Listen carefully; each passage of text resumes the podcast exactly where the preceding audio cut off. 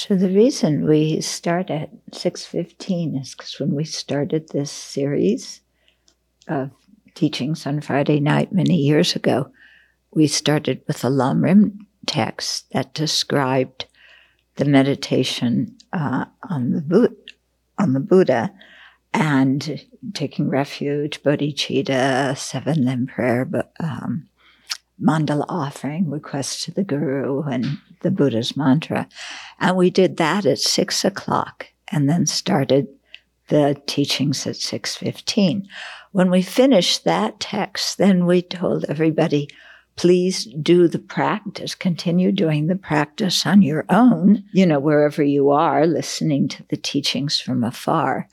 And so start at six o'clock, do the practice, and then at 6.15, uh, will generate our motivation and, and continue with the teachings. But I wonder if people are doing that. They are? Good. Okay. Okay. Then we uh, will go right into the uh, generating our, our motivation now. We won't do any prayers.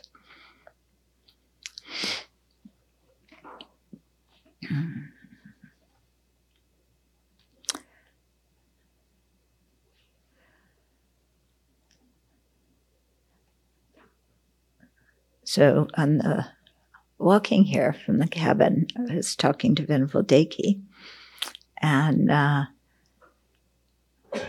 we were talking about all the insects that appear on the same day.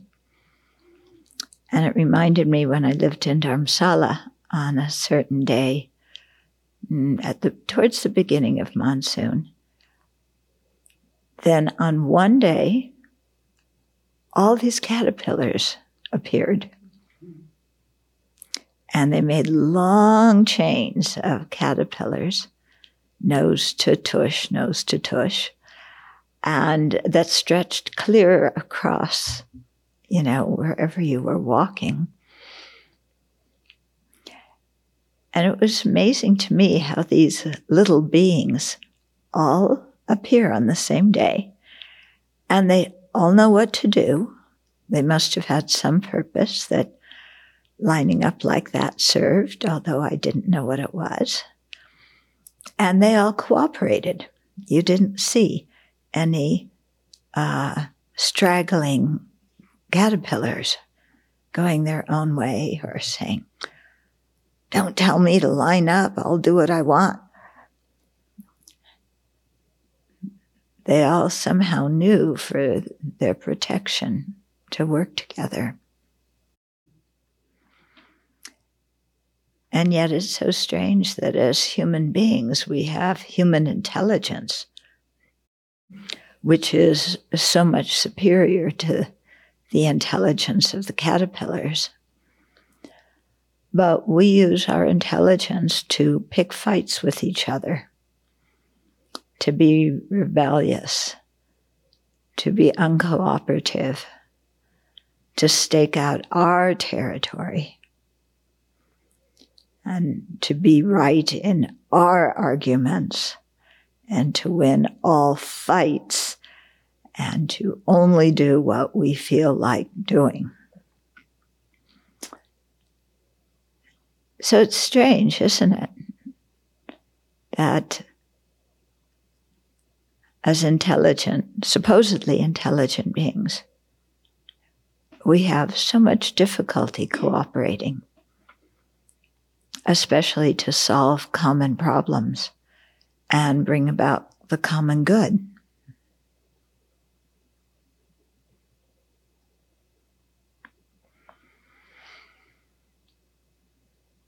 So I think if we really want to be bodhisattvas, we have to look at that side of ourselves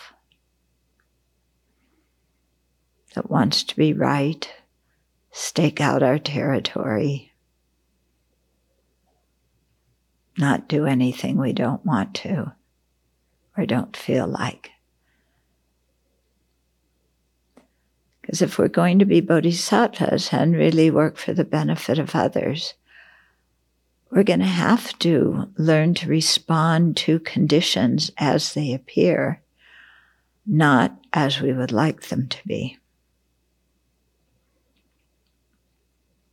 And that entails being flexible, being cooperative, giving up our own trip.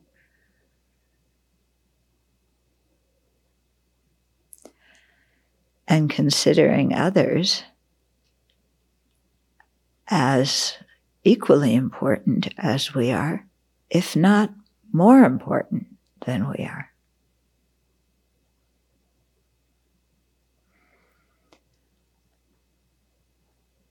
So take a few minutes now and think of some ways in which you can subdue how the self centered mind particularly arises in you and prevents you from having that attitude of cooperation and compassion that is necessary to really benefit sentient beings extensively.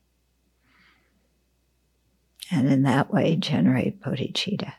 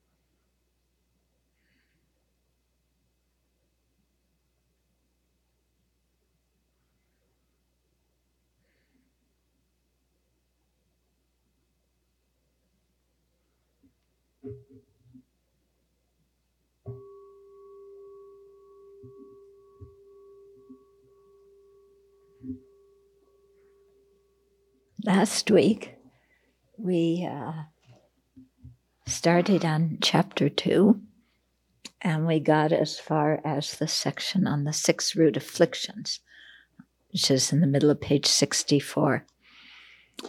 So, in chapter one, we talked about the four truths, and uh, especially, no, actually, First chapter, we talked about the four truths. Second chapter, we talked about the t- truth of dukkha. This is the third chapter right now, which is the truth of the origins of dukkha. So here we're going to look into afflictions, yeah, and how they uh, create karma. We covered karma quite extensively at the end of the last volume, the vo- volume two. So we won't go through that again in this volume, but please refer to that. And if you didn't, um, or if you weren't part of the teachings for that volume, go go through them now and read the book and understand because karma is a very important topic in in Buddhism, and uh, you know, it, yeah, we need to understand it in order to, to live a good life.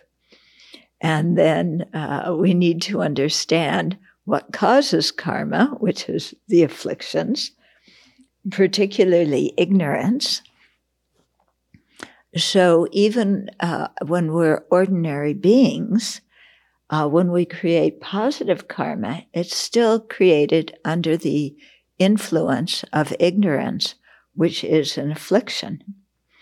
So, not all afflictions are non virtuous. Ignorance is not. Yeah. So, a few others aren't. But under their influence, we can create either non virtuous actions or virtuous actions. So, in this chapter, we're going to be going through the afflictions and especially uh, the root afflictions that are the, the root source of our samsara, and then the auxiliary afflictions, and then the fetters, and there's uh, underlying tendencies, and there's all sorts of different categories for different mental states. Okay. So this is kind of like Buddhist psychology here, the psychological map of the mind. And then when we see the non virtuous mental factors, uh, then we have to learn the antidotes to them and apply those antidotes to subdue those aspects of our own mind. Okay, so the six root afflictions.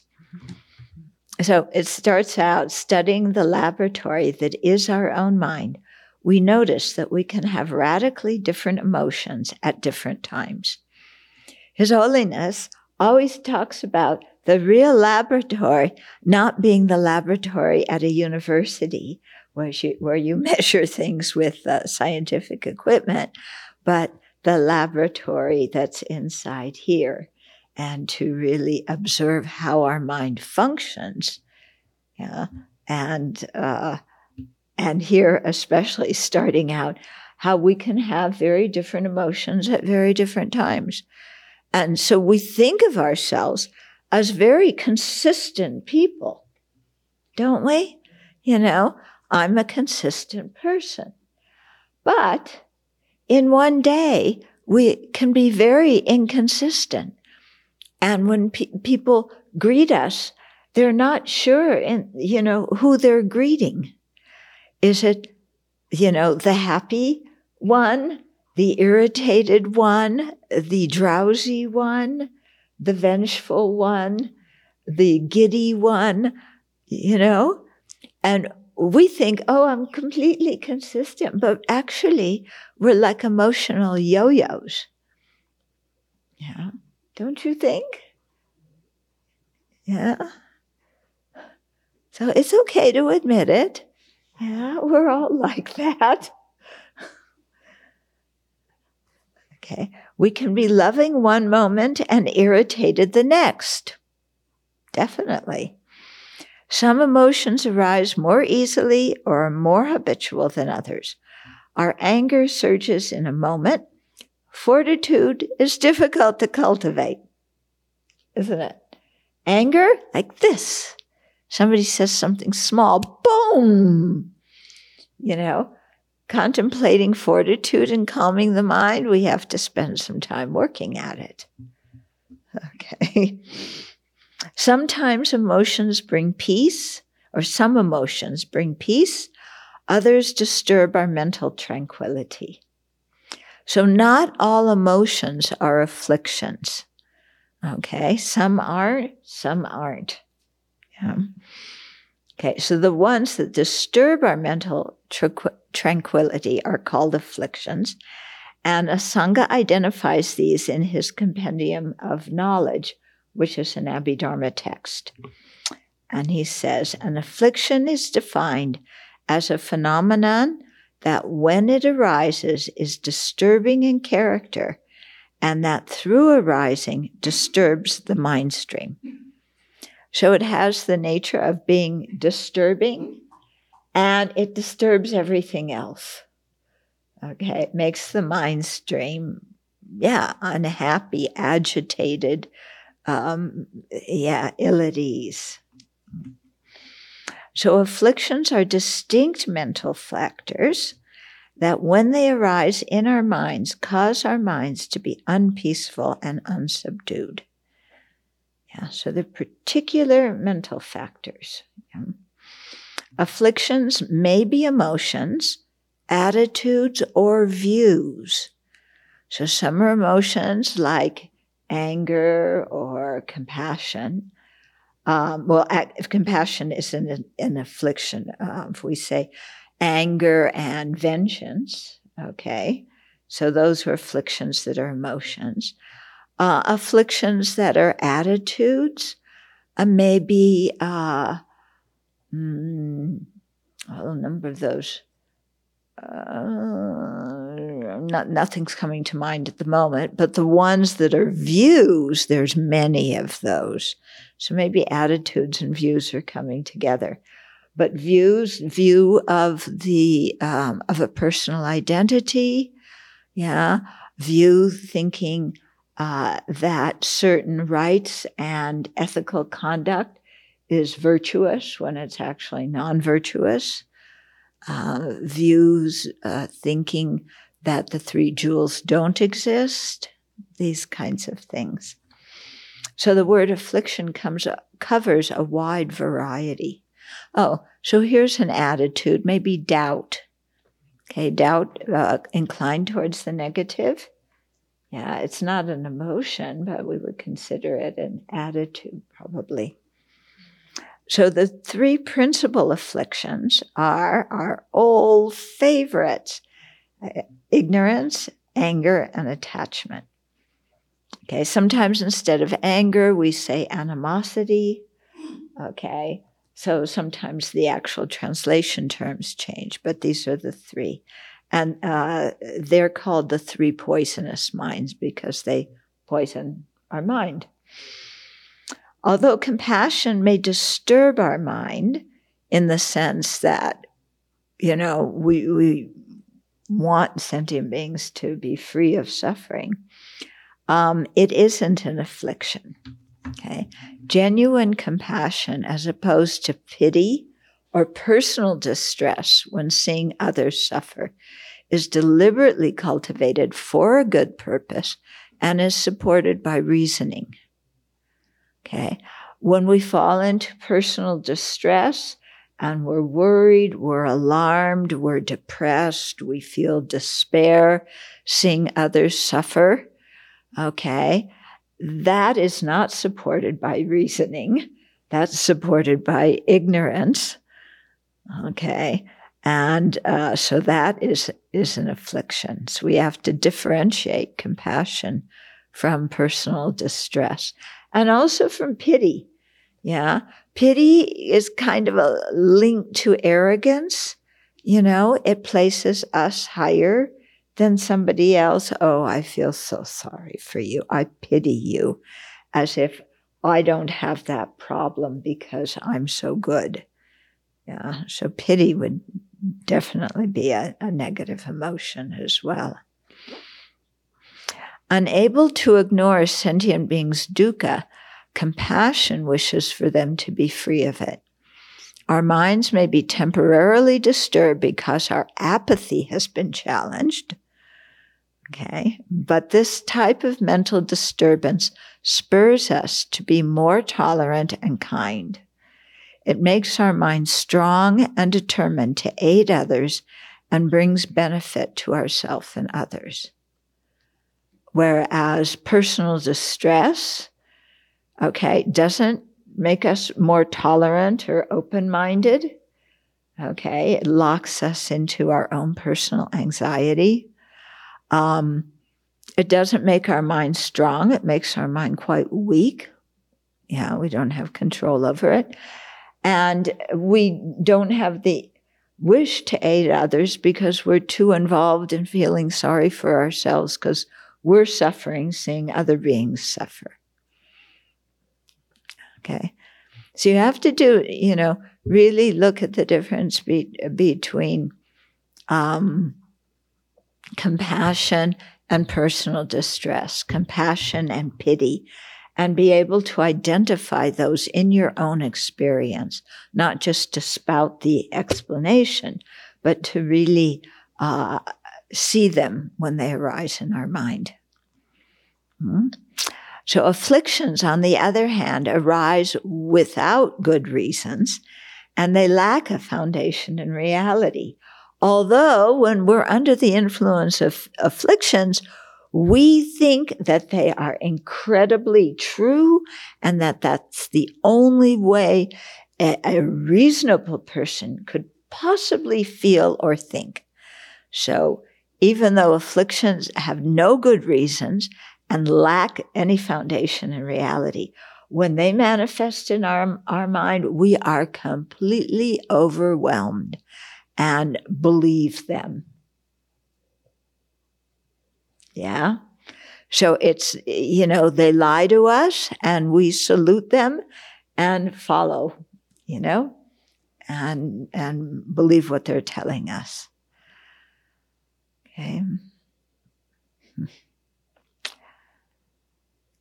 Um, because we are habituated with afflictions, they arise easily when we encounter certain conditions. They disturb tranquility of the mind and have the long term effect of increasing our problems and unhappiness. So when you are unhappy, yeah, when you are unhappy, when you are upset or angry, there's probably a non virtuous affliction arising in the mind. Yeah. So, usually, if we're unhappy, we don't think, oh, that's because there's an affliction in my mind. Yeah. We think, oh, that's because something in the external world isn't going the way I want it to go. But we don't associate the afflictions with uh, unhappiness. And we don't associate the afflictions with bad moods. And, but bad moods are basically having uh, a, you know, a low grade affliction manifest in the mind.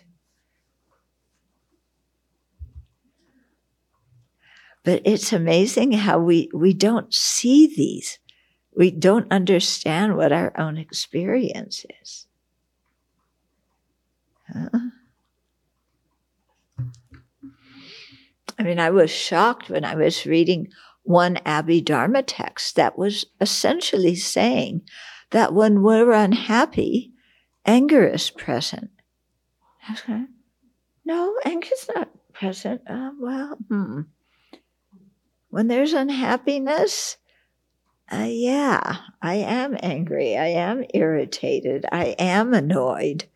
I don't like the unhappiness. I want it to go away. So I think I'm unhappy at the person or the situation because I think that is causing the emotion. But actually, I'm unhappy with the emotion because that emotion is, is uncomfortable and disturbing.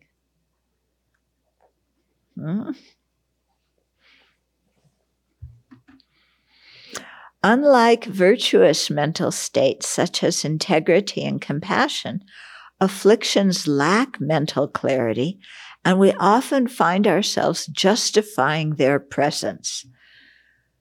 Yeah?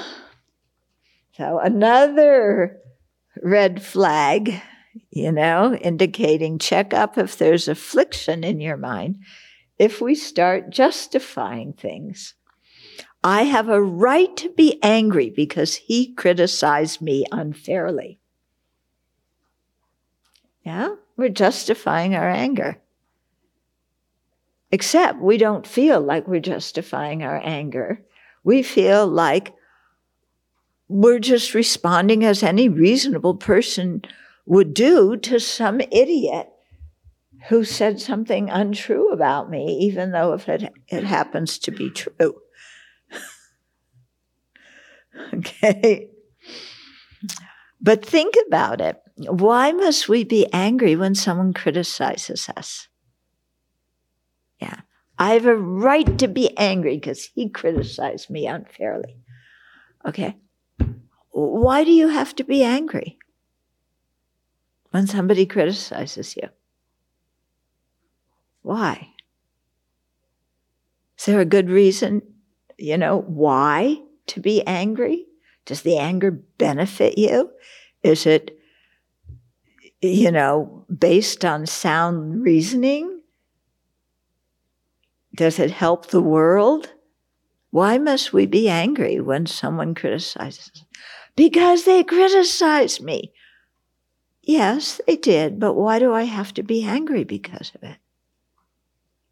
Because what they said was untrue. Well, yeah, it may be untrue, but why do I have to be angry if somebody says something untrue about me? Because they're ruining my reputation. What is your reputation beyond other people's thoughts? Why do you have to be angry when your reputation is rune? Because then I won't be able to be successful in the world. Well, check up. Are you really sure you won't be successful? And what does being successful in the world really mean?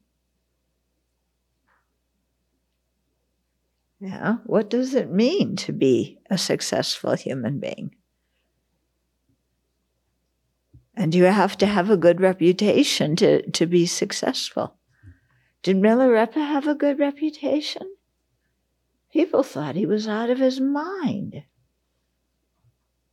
Yeah, I mean, who in their right mind would go sit in a cave and eat nettles? When you could be, you know, doing something much more interesting and socially acceptable and make some money off of it. Okay. You know, Milarepa, he must be crazy. So is anger the only possible response to this situation? Does anger increase our ability to communicate well or destroy it? When you get angry at somebody who criticized you, do you commu- communicate well? Yeah. When you're angry for any reason, do you communicate well? Yeah. We communicate loudly in case the other person has hearing problems. We communicate it by repeating it many times in case they have short term memory loss. But do we really communicate? Yeah. Or are we essentially vomiting our anger on the environment? and who whatever poor person has to be you know happens to be standing near us at that moment okay so questioning ourselves in this way clears away confusion and enables us to see the faulty quote quote logic behind the afflictions and thus to dispel them Afflictions give rise to actions that are considered destructive in all cultures, such as killing, stealing, lying, so forth. These actions perpetuate the cycle of misery. Because they bring our ruin, we need to be aware of their nature, causes, functions, and disadvantages. If a country has an enemy that is destroying its well being, it tries to learn everything it can about that enemy in order to combat it, combat it and prevent it from devastating the country. Yeah. So we have the CIA, we have the FBI, we have the National Security Council, we have Homeland Security, we have so many intelligence agencies that they get confused and don't share information. Yeah. So, but what we really need to check out is, you know, spy on this one and try and get to know the afflictions and how they think and how they arise and how they trick us. Yeah. Because they trick us all the time. Yeah. Similarly, we need to know everything we can about the enemy the afflictions that destroy our own and others' happiness. But simply learning about the afflictions is not sufficient. We must also combat them by hearing, thinking, and meditating on their counter forces as described in the Buddha's teachings. During, doing this is the crux of Dharma practice. So, what is real Dharma practice? Combating the afflictions. Okay. We get confused. We think Dharma, real Dharma practice is putting on robes, shaving our head, uh, you know, turning a prayer wheel, having, carrying our mala around with us and reciting mantra, having a beautiful altar, making prostrations, you know.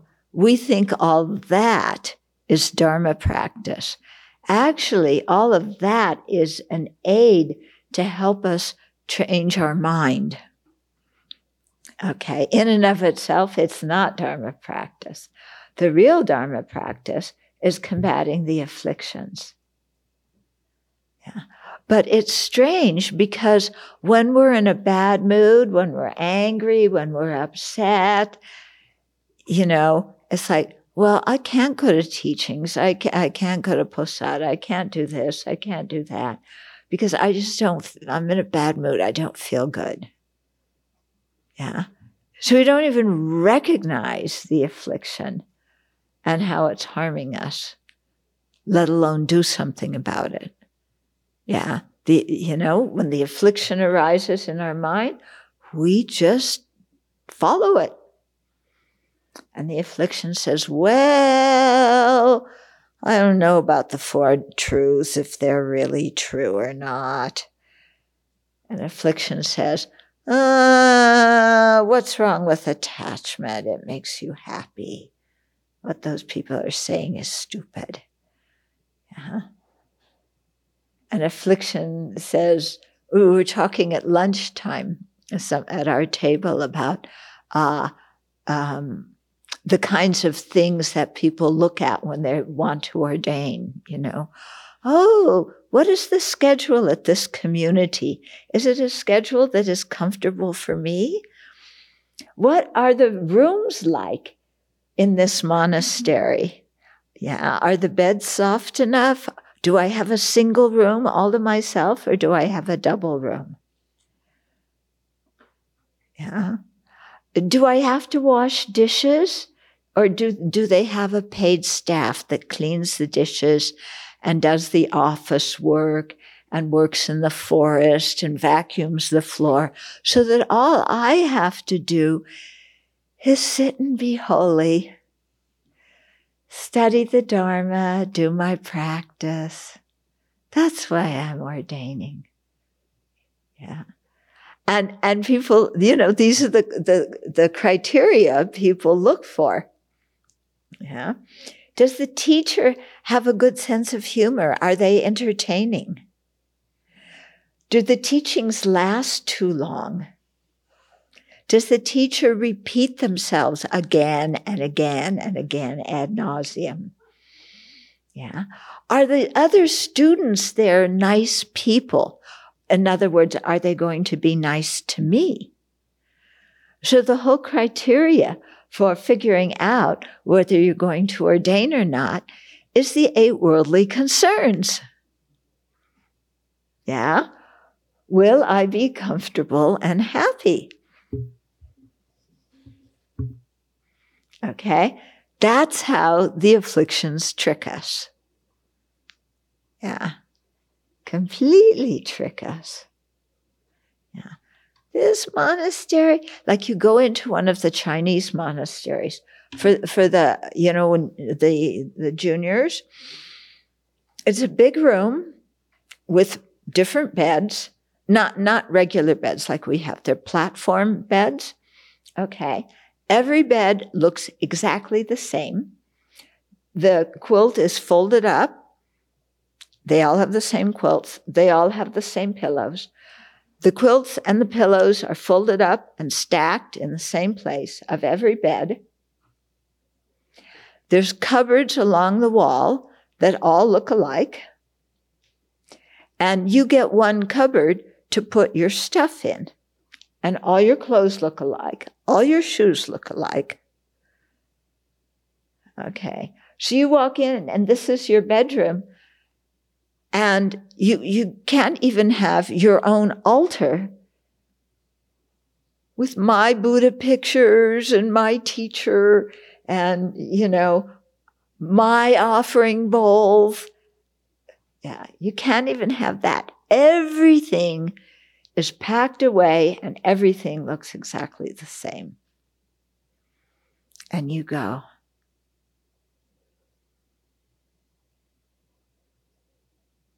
I'm ordaining to live here and do that. And I have to work in the kitchen. so many hours a week and I have to wash dishes and I have to work, eh, you know, setting up the altar and I have to sweep and I have to vacuum and I have to clean. And then I have to be at chanting practice early in the morning, late in the evening, and I have to bow. And I don't have enough time for my meditation and for my study. And that's why I came here. What is this place all about? It is crazy. And I can't have my own phone, and I can't use the computer to email my friends.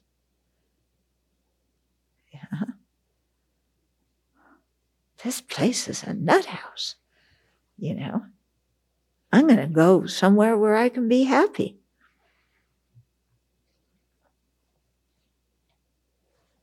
Go. go. yeah. so you see how we don't we don't see the afflictions as afflictions. We don't see the eight worldly concerns as interferences. We see them as conditions that have to be met in order for us to be happy so that when we are happy, we can then practice the Dharma. Okay. So we don't see working with our unhappy mind as practicing the Dharma. We don't see working with the mind that doesn't like to s- sleep in a room with 30 other people where I have no individuality. We don't see working with that mind as Dharma practice. We see all of that as interfering with our spiritual practice. Because our spiritual practice, you know, we should be blissed out and holy.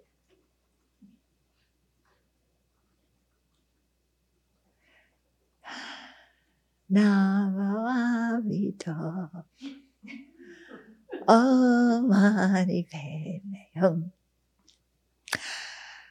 Yeah. And then I go back to my own room and my own private room, not a double room, with the blanket I like and the kind of sheets I like and the carpeting that's in the color that I like and a comfortable chair and all my stuff, starting with my altar, you know, and all my stuff where I am comfortable, yeah, and far away from where the person who uh, rings the bell or hits the board walks. Yeah.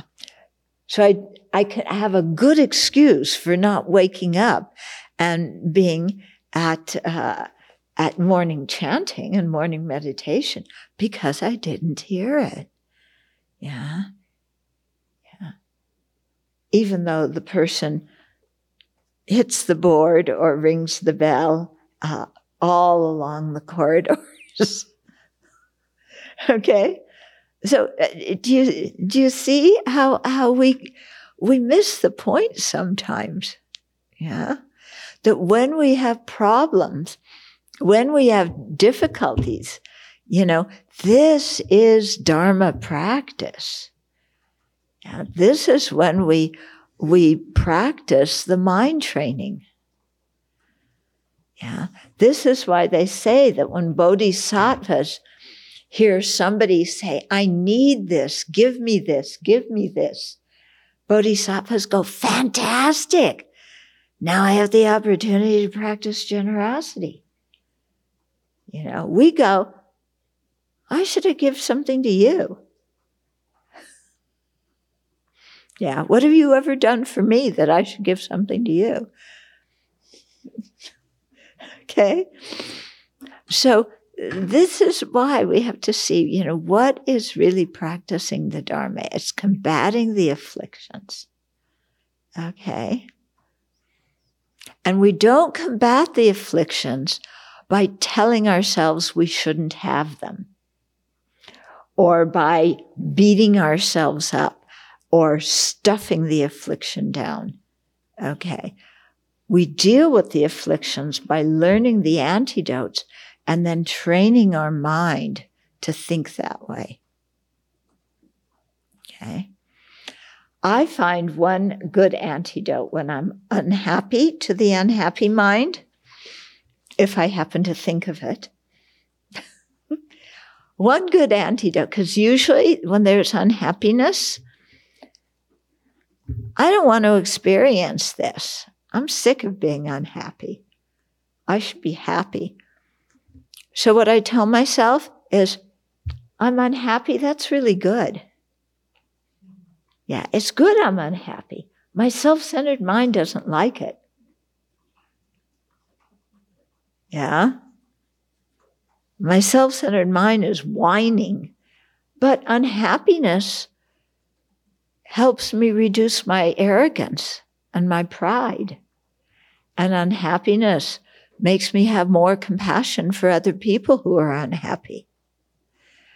And anyway, having an unhappy mind is the result of my own negative karma. So what am I complaining about to start with? If I don't like this result, I have to stop creating the similar cause in the future. Know? So I find it so helpful as soon as I say, oh, it's good that I'm unhappy, just saying that to myself automatically changes my mind. Yeah. Just saying that automatically changes it. Yeah. Instead of, I'm unhappy and it's not fair and I should be happy and I deserve to be happy and everybody should make me happy and these people are making me miserable and they aren't even aware of it or doing anything about it. Yeah. So it completely cuts out all that rubbish.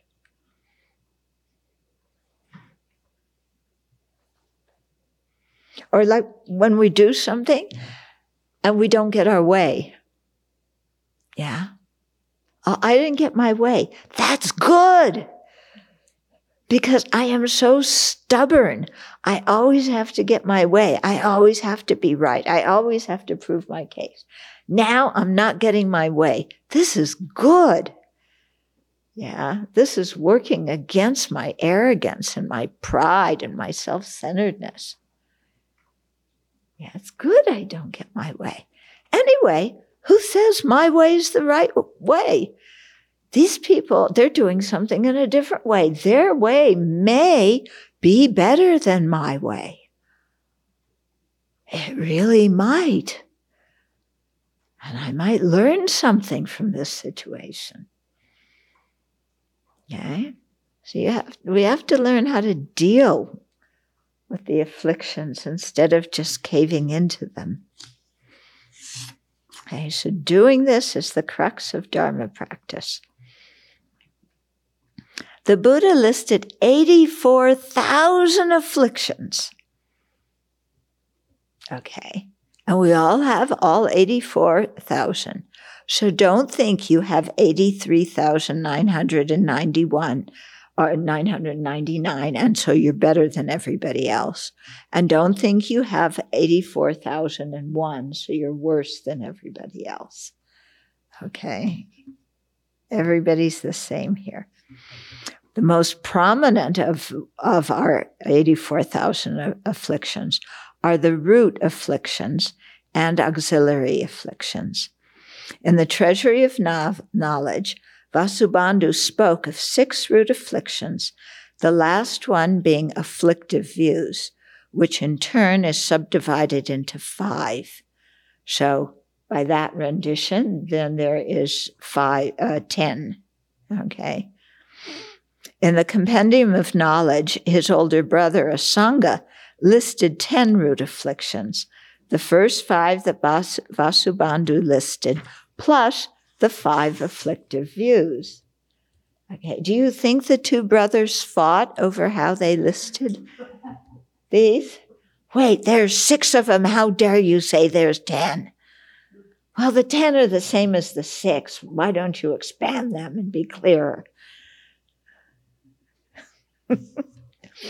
Although the two lists come to the same point, there are some differences in how a few of the afflictions are described because the treasury of knowledge was written for, from the Vaibhasika viewpoint, while the compendium of knowledge is from the Chittamatra or Yogacara viewpoint.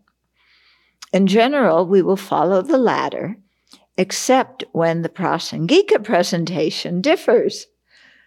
Okay, so this occurs mainly in the, the descriptions of ignorance and the view of a personal identity. Those two are where the differences in the schools really appear. The six root afflictions are attachment, anger, arrogance, ignorance, deluded doubt, and afflictive views.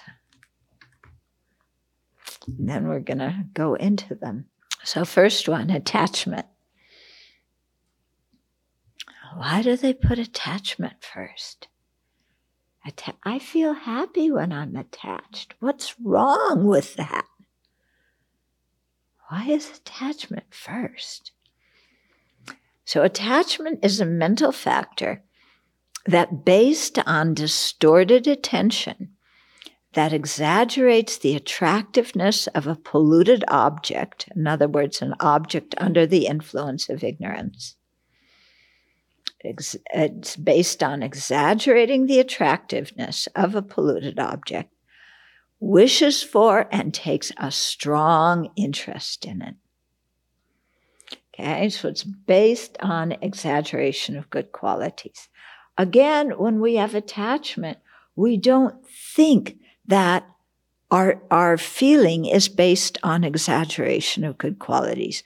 We think we are perceiving that object or person exactly in a realistic way. Okay. Completely realistic. So, how I'm perceiving that person, they really have all those good qualities. How I'm perceiving this object or this job or, you know, this widget, it really has these good qualities. Okay. So we don't see it as a ba- based on exaggeration of something that isn't there. The object could be a material object, a person, or a place, or it could be praise or even an idea. Attachment functions to produce discontent and to perpetuate the cycle of existence. Looking at our own experiences, we can see how true this is. So we have to look, you know, do a little life review. Look at the times when attachment was in your mind. Yeah. Uh, what, what were you doing? How are you living? What decisions did you make? And after you, you know, looked at that person or idea or job or whatever it was through the eyes of attachment, how long did that view last? Or did at some point you change your mind about that person or object or situation or place? Okay, so this is a general description of attachment. There are many degrees and variations of attachment. So it attachment covers a whole lot of things, okay? Some instances of attachment that arise in daily life are greed that wants more than our own fair share. Okay, of course, we don't like to say I'm greedy. We just go back and get more before everybody else does. Yeah. Or there's nothing wrong with getting more before you know, when we need more. But when we calculate to eat cer- at a certain speed so we can jump up and get more of that carrot cake before other people lay their little hands on it, then there's going to be greed there. Okay. Or when we just look, so many situations we look at how can I get the best deal? So this isn't saying that we shouldn't try and, you know, get get a good deal and that we should just be innocent victims of people's connivery. We're not saying that. Okay. But it's the the mood, the the graspiness of you know, there's a certain quality to that. Yeah. So uh, what we often confuse with attachment is uh, uh, or about attachment is we think that if we uh, give up, if we don't have attachment, then we don't have any preferences. That everything is okay. That we stop evaluating things uh, because you will just get attached to them. But we have to evaluate things. There are correct ways to evaluate things without projecting qualities or exaggerating qualities that aren't there. Yeah. When, uh, when you go out to buy wood to build the, the woodshed, you look for lumber that is new, that is good quality, that is straight. You're not attached to that lumber. You're, you're practical getting what you need and you're getting the materials you need. Okay. So it, uh, giving up attachment doesn't mean you go in the lumber yard.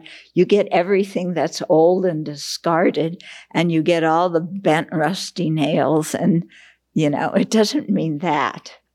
Okay. So we have to be very clear. We still can have preferences.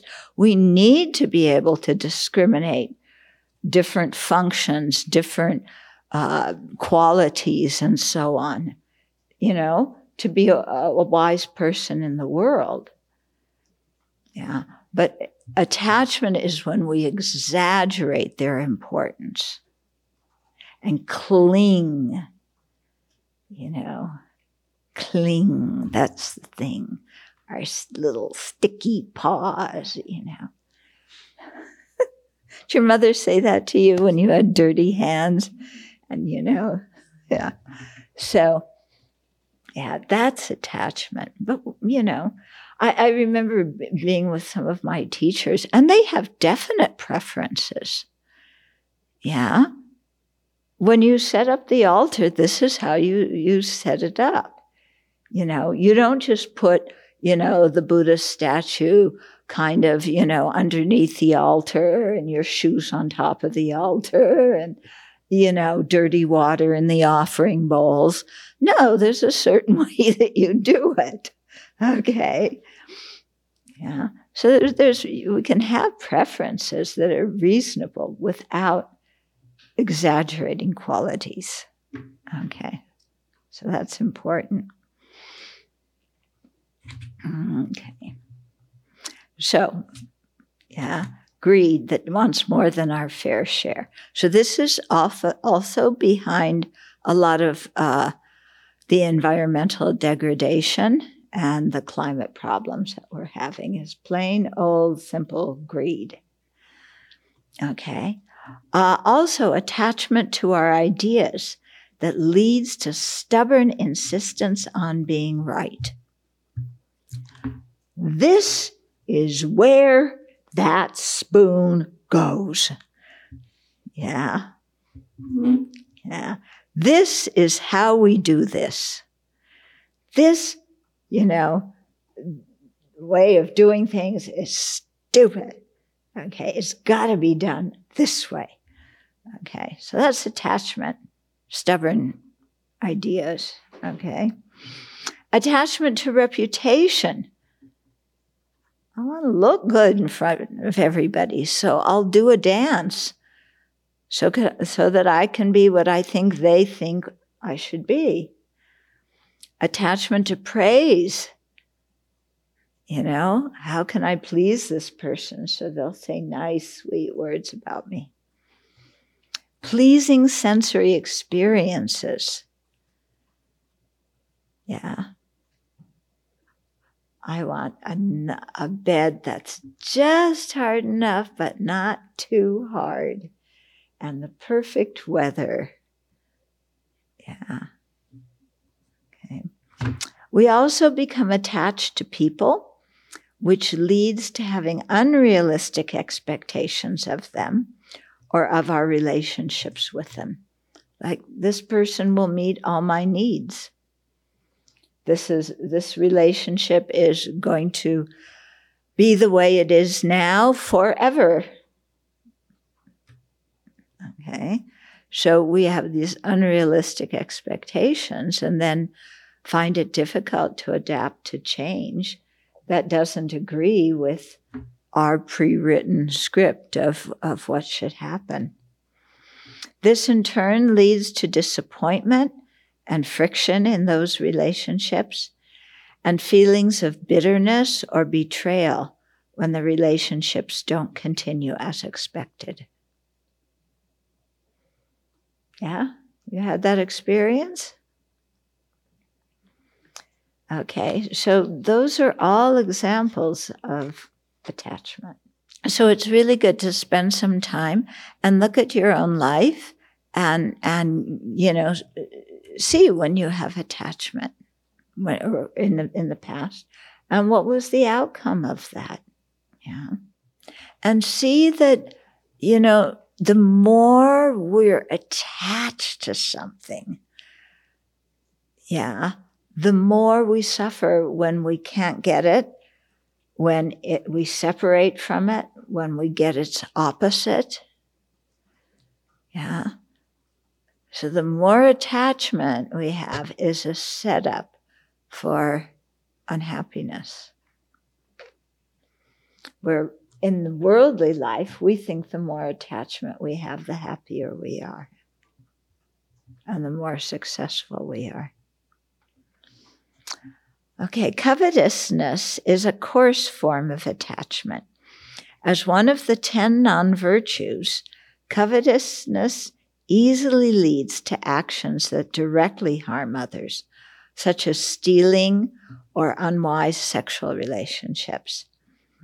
Other afflictions derived from attachment are miserliness that doesn't want to share our possessions. This is mine. I'm not giving it away. I'm not even loaning it. Okay, miserliness, stinginess haughtiness that is attached to our good fortune. The, the factor, mental factor that is often uh, translated as haughtiness is also translated as complacency, which is interesting. You know, what's the similarity between haughtiness and complacency? They're both attached to our own good fortune, aren't they? Yeah. In English, the two words mean different things. But when we look at the definition,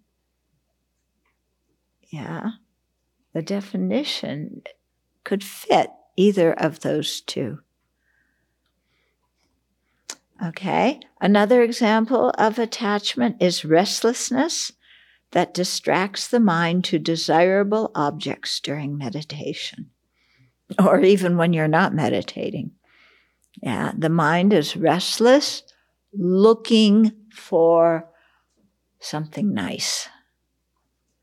You know, even just a little bit of entertainment.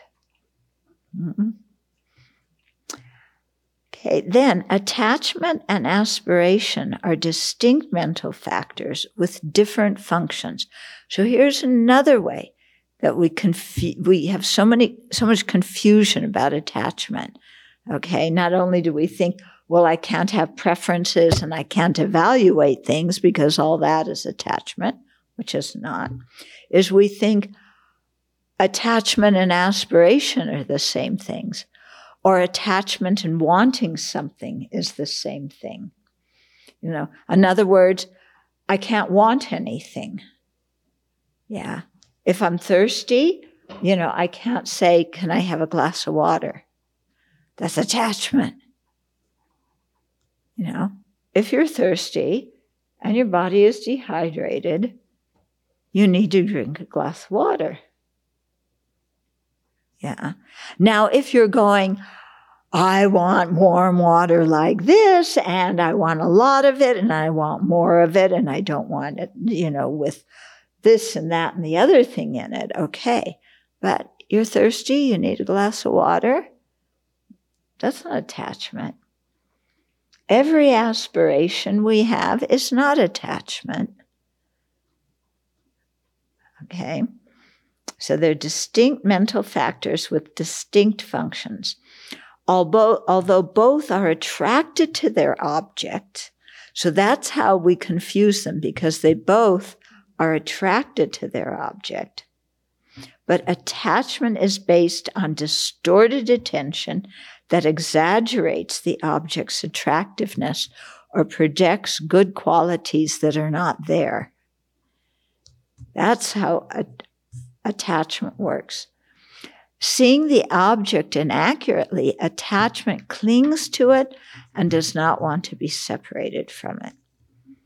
We become attached to people, money, and possessions, love and approval, good food, and other pleasurable sensory experiences, and so on, and are certain that the good qualities we see inhere in that person or object.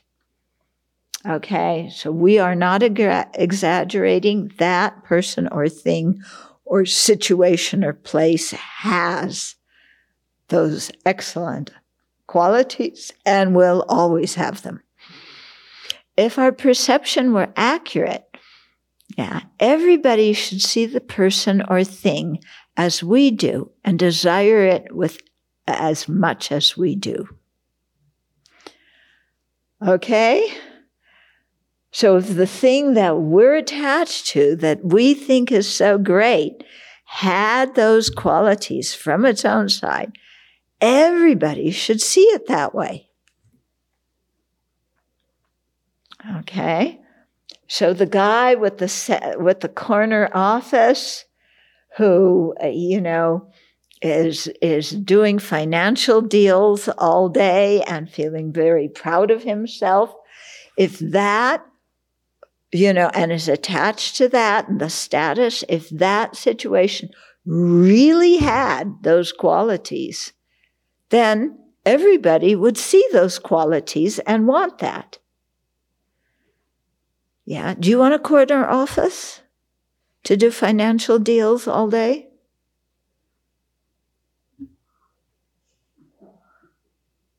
Boring.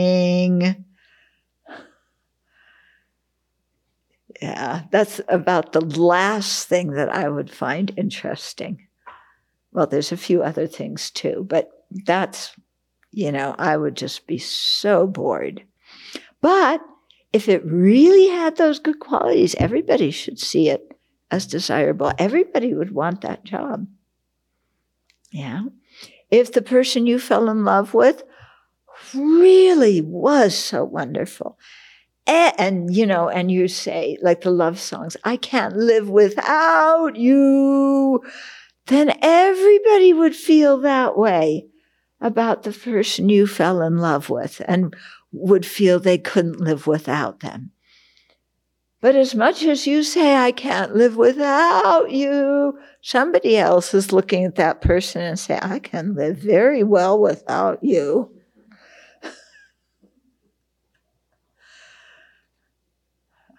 okay. What we think are beautiful clothes, nobody else would be caught dead wearing them. Yeah. What we think is a beautiful hairstyle. Yeah. Or beautiful hair just to start with. Other people, poof. Okay. But if these qualities actually inhered in the people, in the objects, okay, then everybody should see it the same way because it would be an objective entity out there, independent with its own qualities. Yeah. But clearly, that is not the case. Okay. Now, so that's attachment. Aspiration focuses on its intended object and takes a strong interest in it, but is not necessarily based on exaggerating or projecting the object's good qualities. Okay. So some aspiration may be involved in exaggerating. Okay. You see some attractive person and then you aspire to go talk to them. So you figure out where they're going to be at the party and you kind of bump into them or whatever you do to meet somebody. Okay. So that is attachment. You say, I aspired to eat the, meet the person, but you know, it's attachment. There's exaggeration involved there. Okay. But aspire, uh, uh, the aspirations seeking a good rebirth, seeking liberation, seeking full awakening, these are based on realistically seeing beneficial qualities that are present in those states. There's no exaggeration. In his Abhidharma text, the Tibetan scholar Chim Jampe Yang clarified that the aspirations for fortunate rebirth, liberation, or awakening are virtuous. They are not attachment. Okay. Because this comes up. It came up during our course on the Four Truths, you know. Can I crave uh, enlightenment, you know? Yeah. So no, those things that those things are aspirations. They're not craving. They're not attachment. Furthermore, Vasubandhu said that objects giving rise to attachment are polluted. Okay, they're uh, they exist or are created under the influence of ignorance. Since Buddhahood and the three jewels are unpolluted, they cannot induce afflictions in others' minds. But somebody says, but if I think when I'm a Buddha, everybody will respect me, okay, isn't that attachment to Buddhahood? Or I want to become a Buddha because then I won't suffer in samsara anymore. And people will put my picture in their houses, you know, or whatever. Yeah. So that, that is not aspiration. That's attachment. Okay. So that person suffers from attachment to reputation, not attachment to Buddhahood. Okay, so we have to have some discrimination here. Otherwise, really, you, you see people get very confused, you know? Craving is a form of attachment and is usually seen as non virtuous. This part is interesting. However, craving, in quotation marks, can refer to other forms of attachment that may be temporarily useful so sometimes our teachers use our attachment to help us break through the attachment and see something in a more clear way. I, would heard of uh, one one person who really liked eggs, and their their monastery didn't serve eggs, and they wanted eggs and craved eggs, and really, you know, and so somebody had invited them out for the day to, to do something. And the abbess told the person who was taking that, that nun out, feed her eggs all day long. And so she ate eggs all day long. That cured her of her attachment. okay. So sometimes we can, you know, you can use attachment to cure you of it. Okay, so here's some examples. For example, in the case of someone who is miserly and doesn't want to part with his possessions, the craving to be wealthy in a future life can motivate him to counteract his stinginess and become generous in this life. So this person, you know, wants to be rich in the next life. They believe in karma and they think generosity is the cause of wealth, you know, but they, they're stingy and crave their own possessions. But when they hear this about karma, then they think, oh, well, I really want to be wealthy in my next life, so I will practice generosity now. Okay? So I so even though this craving seeks happiness in samsara, it is a step up from craving the happiness of only this life, and thus is considered a virtuous mind. Okay.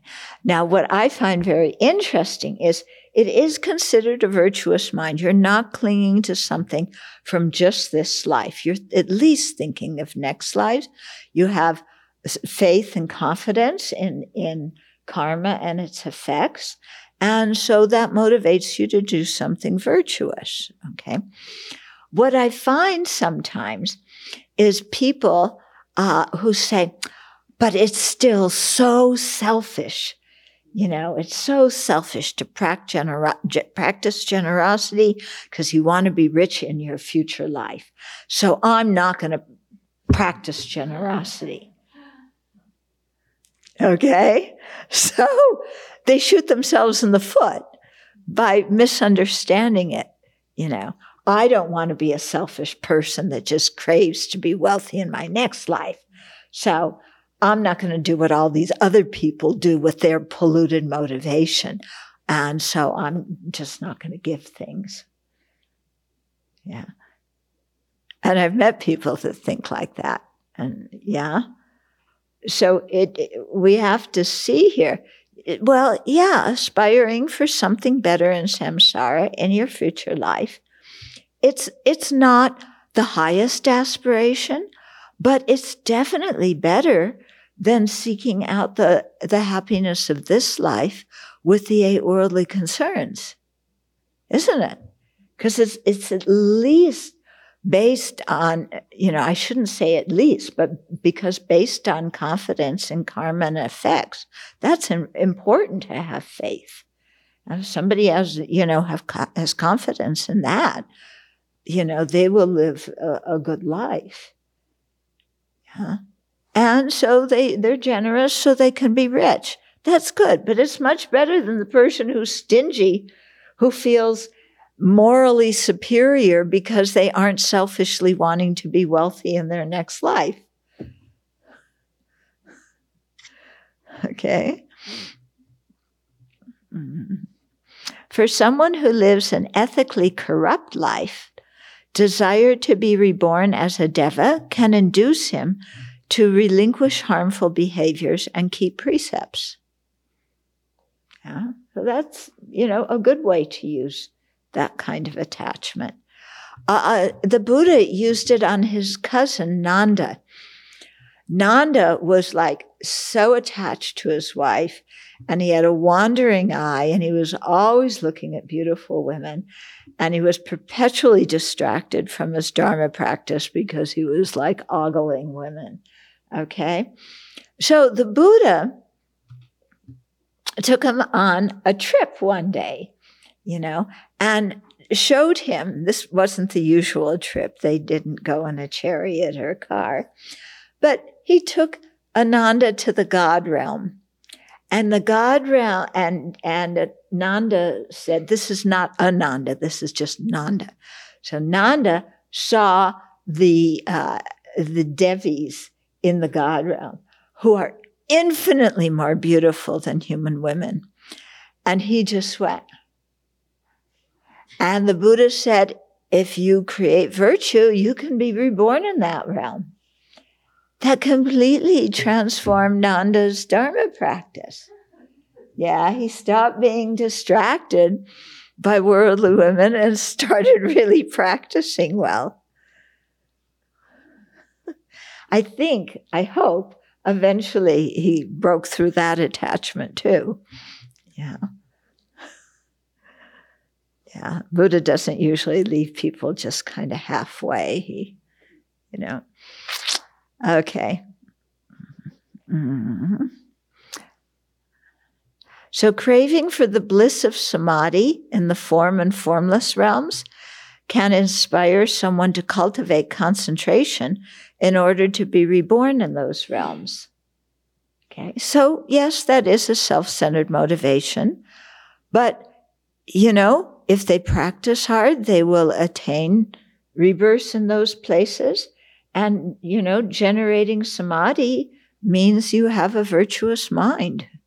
Yeah, you have to stop creating non virtue to, to generate samadhi. So these types of attachment are useful in those specific situations. Okay? Doesn't mean attachment is useful all the time and don't use that as an excuse. It means in those specific situations.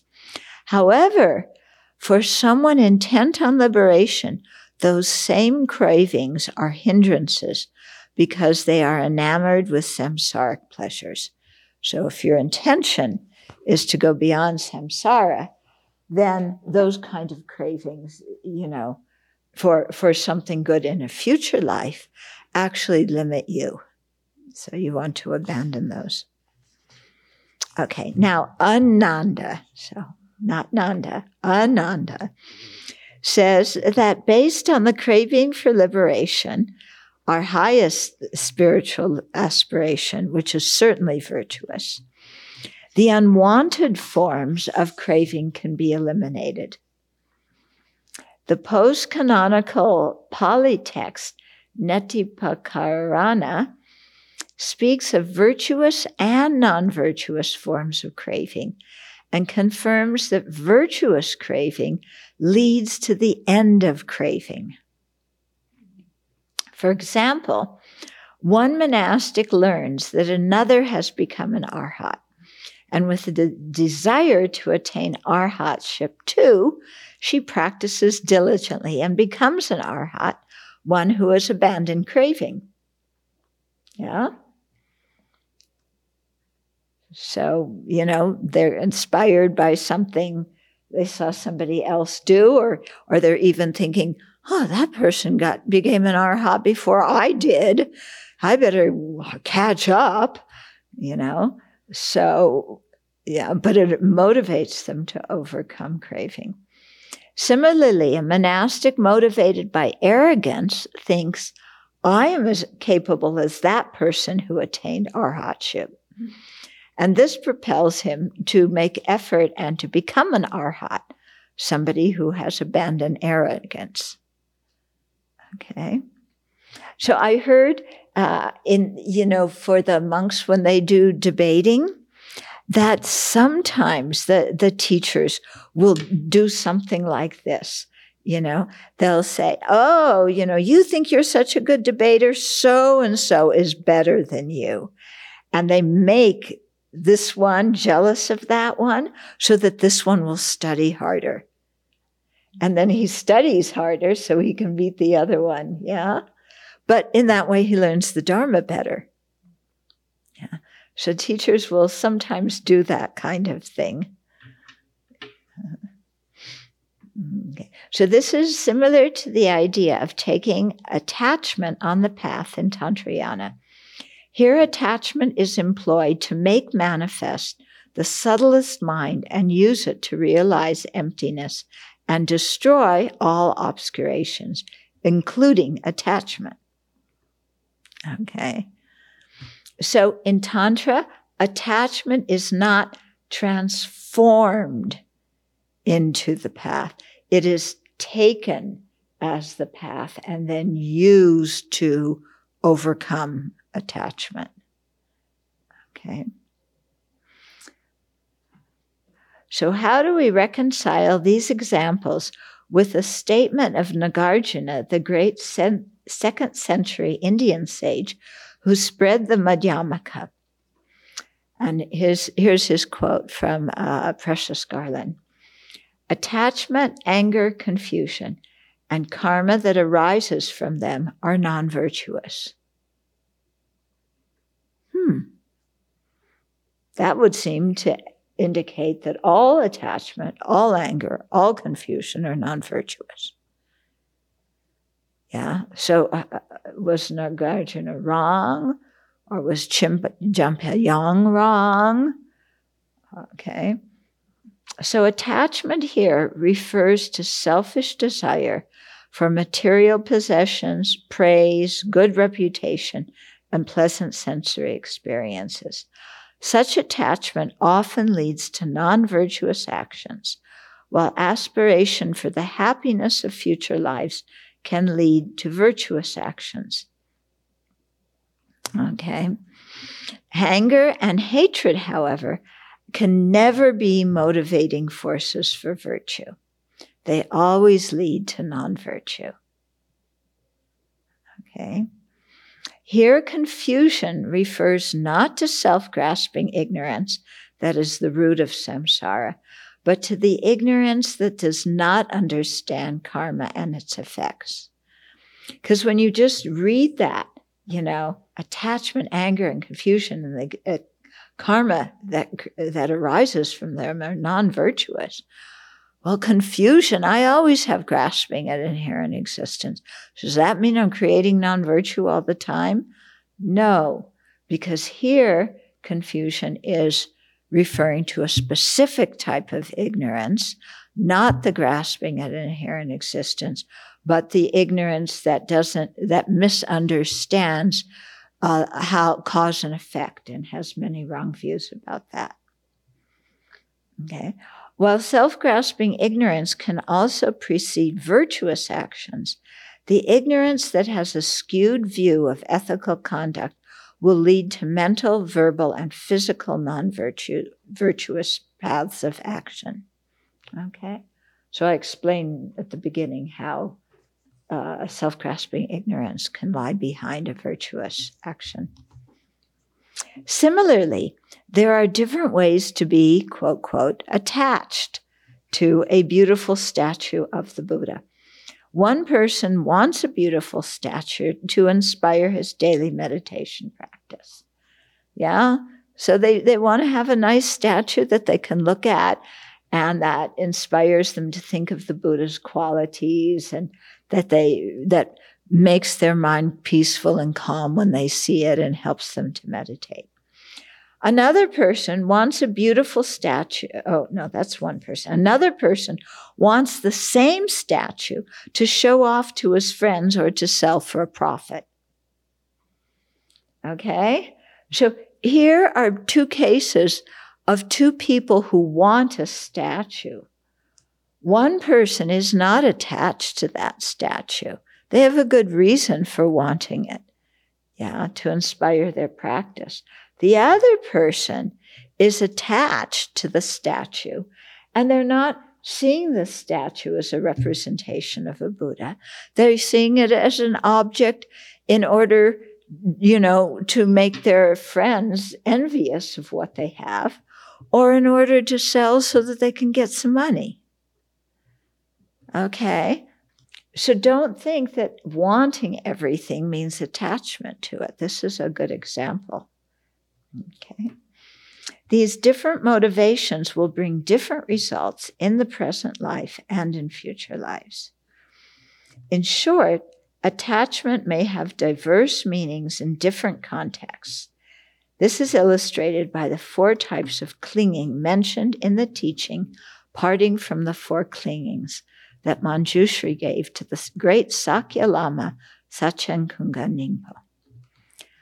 So we're going to stop here and maybe have time for a few questions and then do the four, uh, parting from the four clingings next time. Um, could you say more about what you meant when you said that in Tantra, attachment is taken as the path. It's not just transforming mm. the hmm. path and is transforming the sutra path. No, transforming.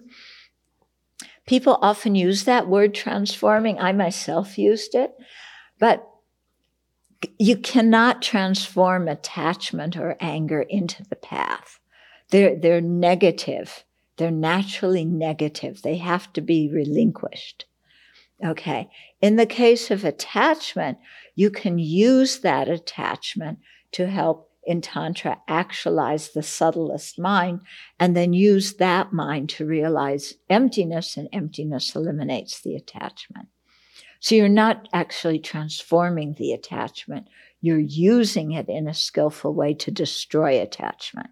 How do we know we are asp- inspired and not attached to virtuous results that lead to virtuous actions? And how do we balance that? If you want, if you desire virtuous results, yeah, like, you know, you want to be a, a, a, a human being with good ethical conduct, that's, that's not attachment. That's a wonderful aspiration. Okay. So think about what I said about, you know, attachment exaggerates the good qualities of something.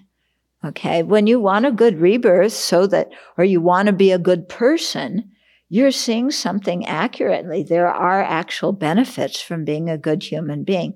There are benefits of having a, a precious human life, which isn't just any old life.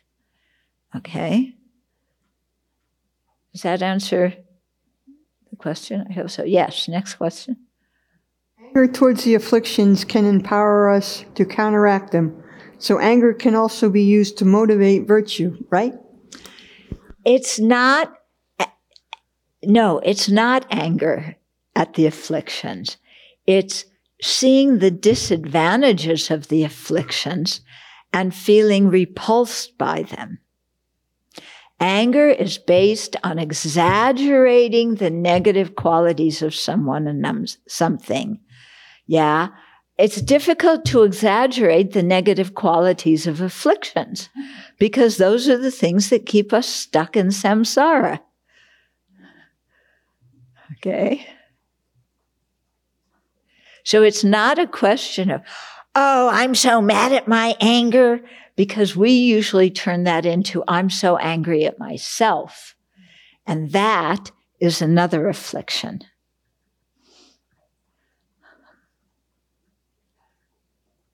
Anything, anything else? If you subdue attachment to high degree through, for example, Lam Rim, Wait, does uh, start at the beginning. If you subdue what? Attachment. Attachment. Okay. To high degree through, for example, Lam Rim, does this make tantra less effective? Does tantra need strong attachment? No, you sh- you need to subdue your attachment uh, with Lam Rim. Otherwise, if you try and practice Tantra, you're going to go nuts with attachment and you'll misunderstand Tantra completely. We have to get a handle on our attachment. Yeah.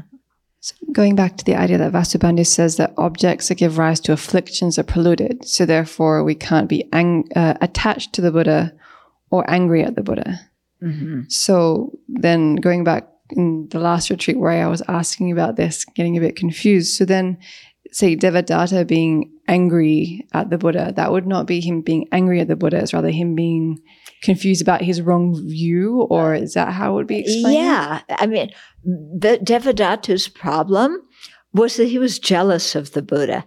He wanted reputation, he wanted power, he wanted offerings. He was attached to those things. The Buddha was standing in his way of getting them. Okay. Okay, let's dedicate then.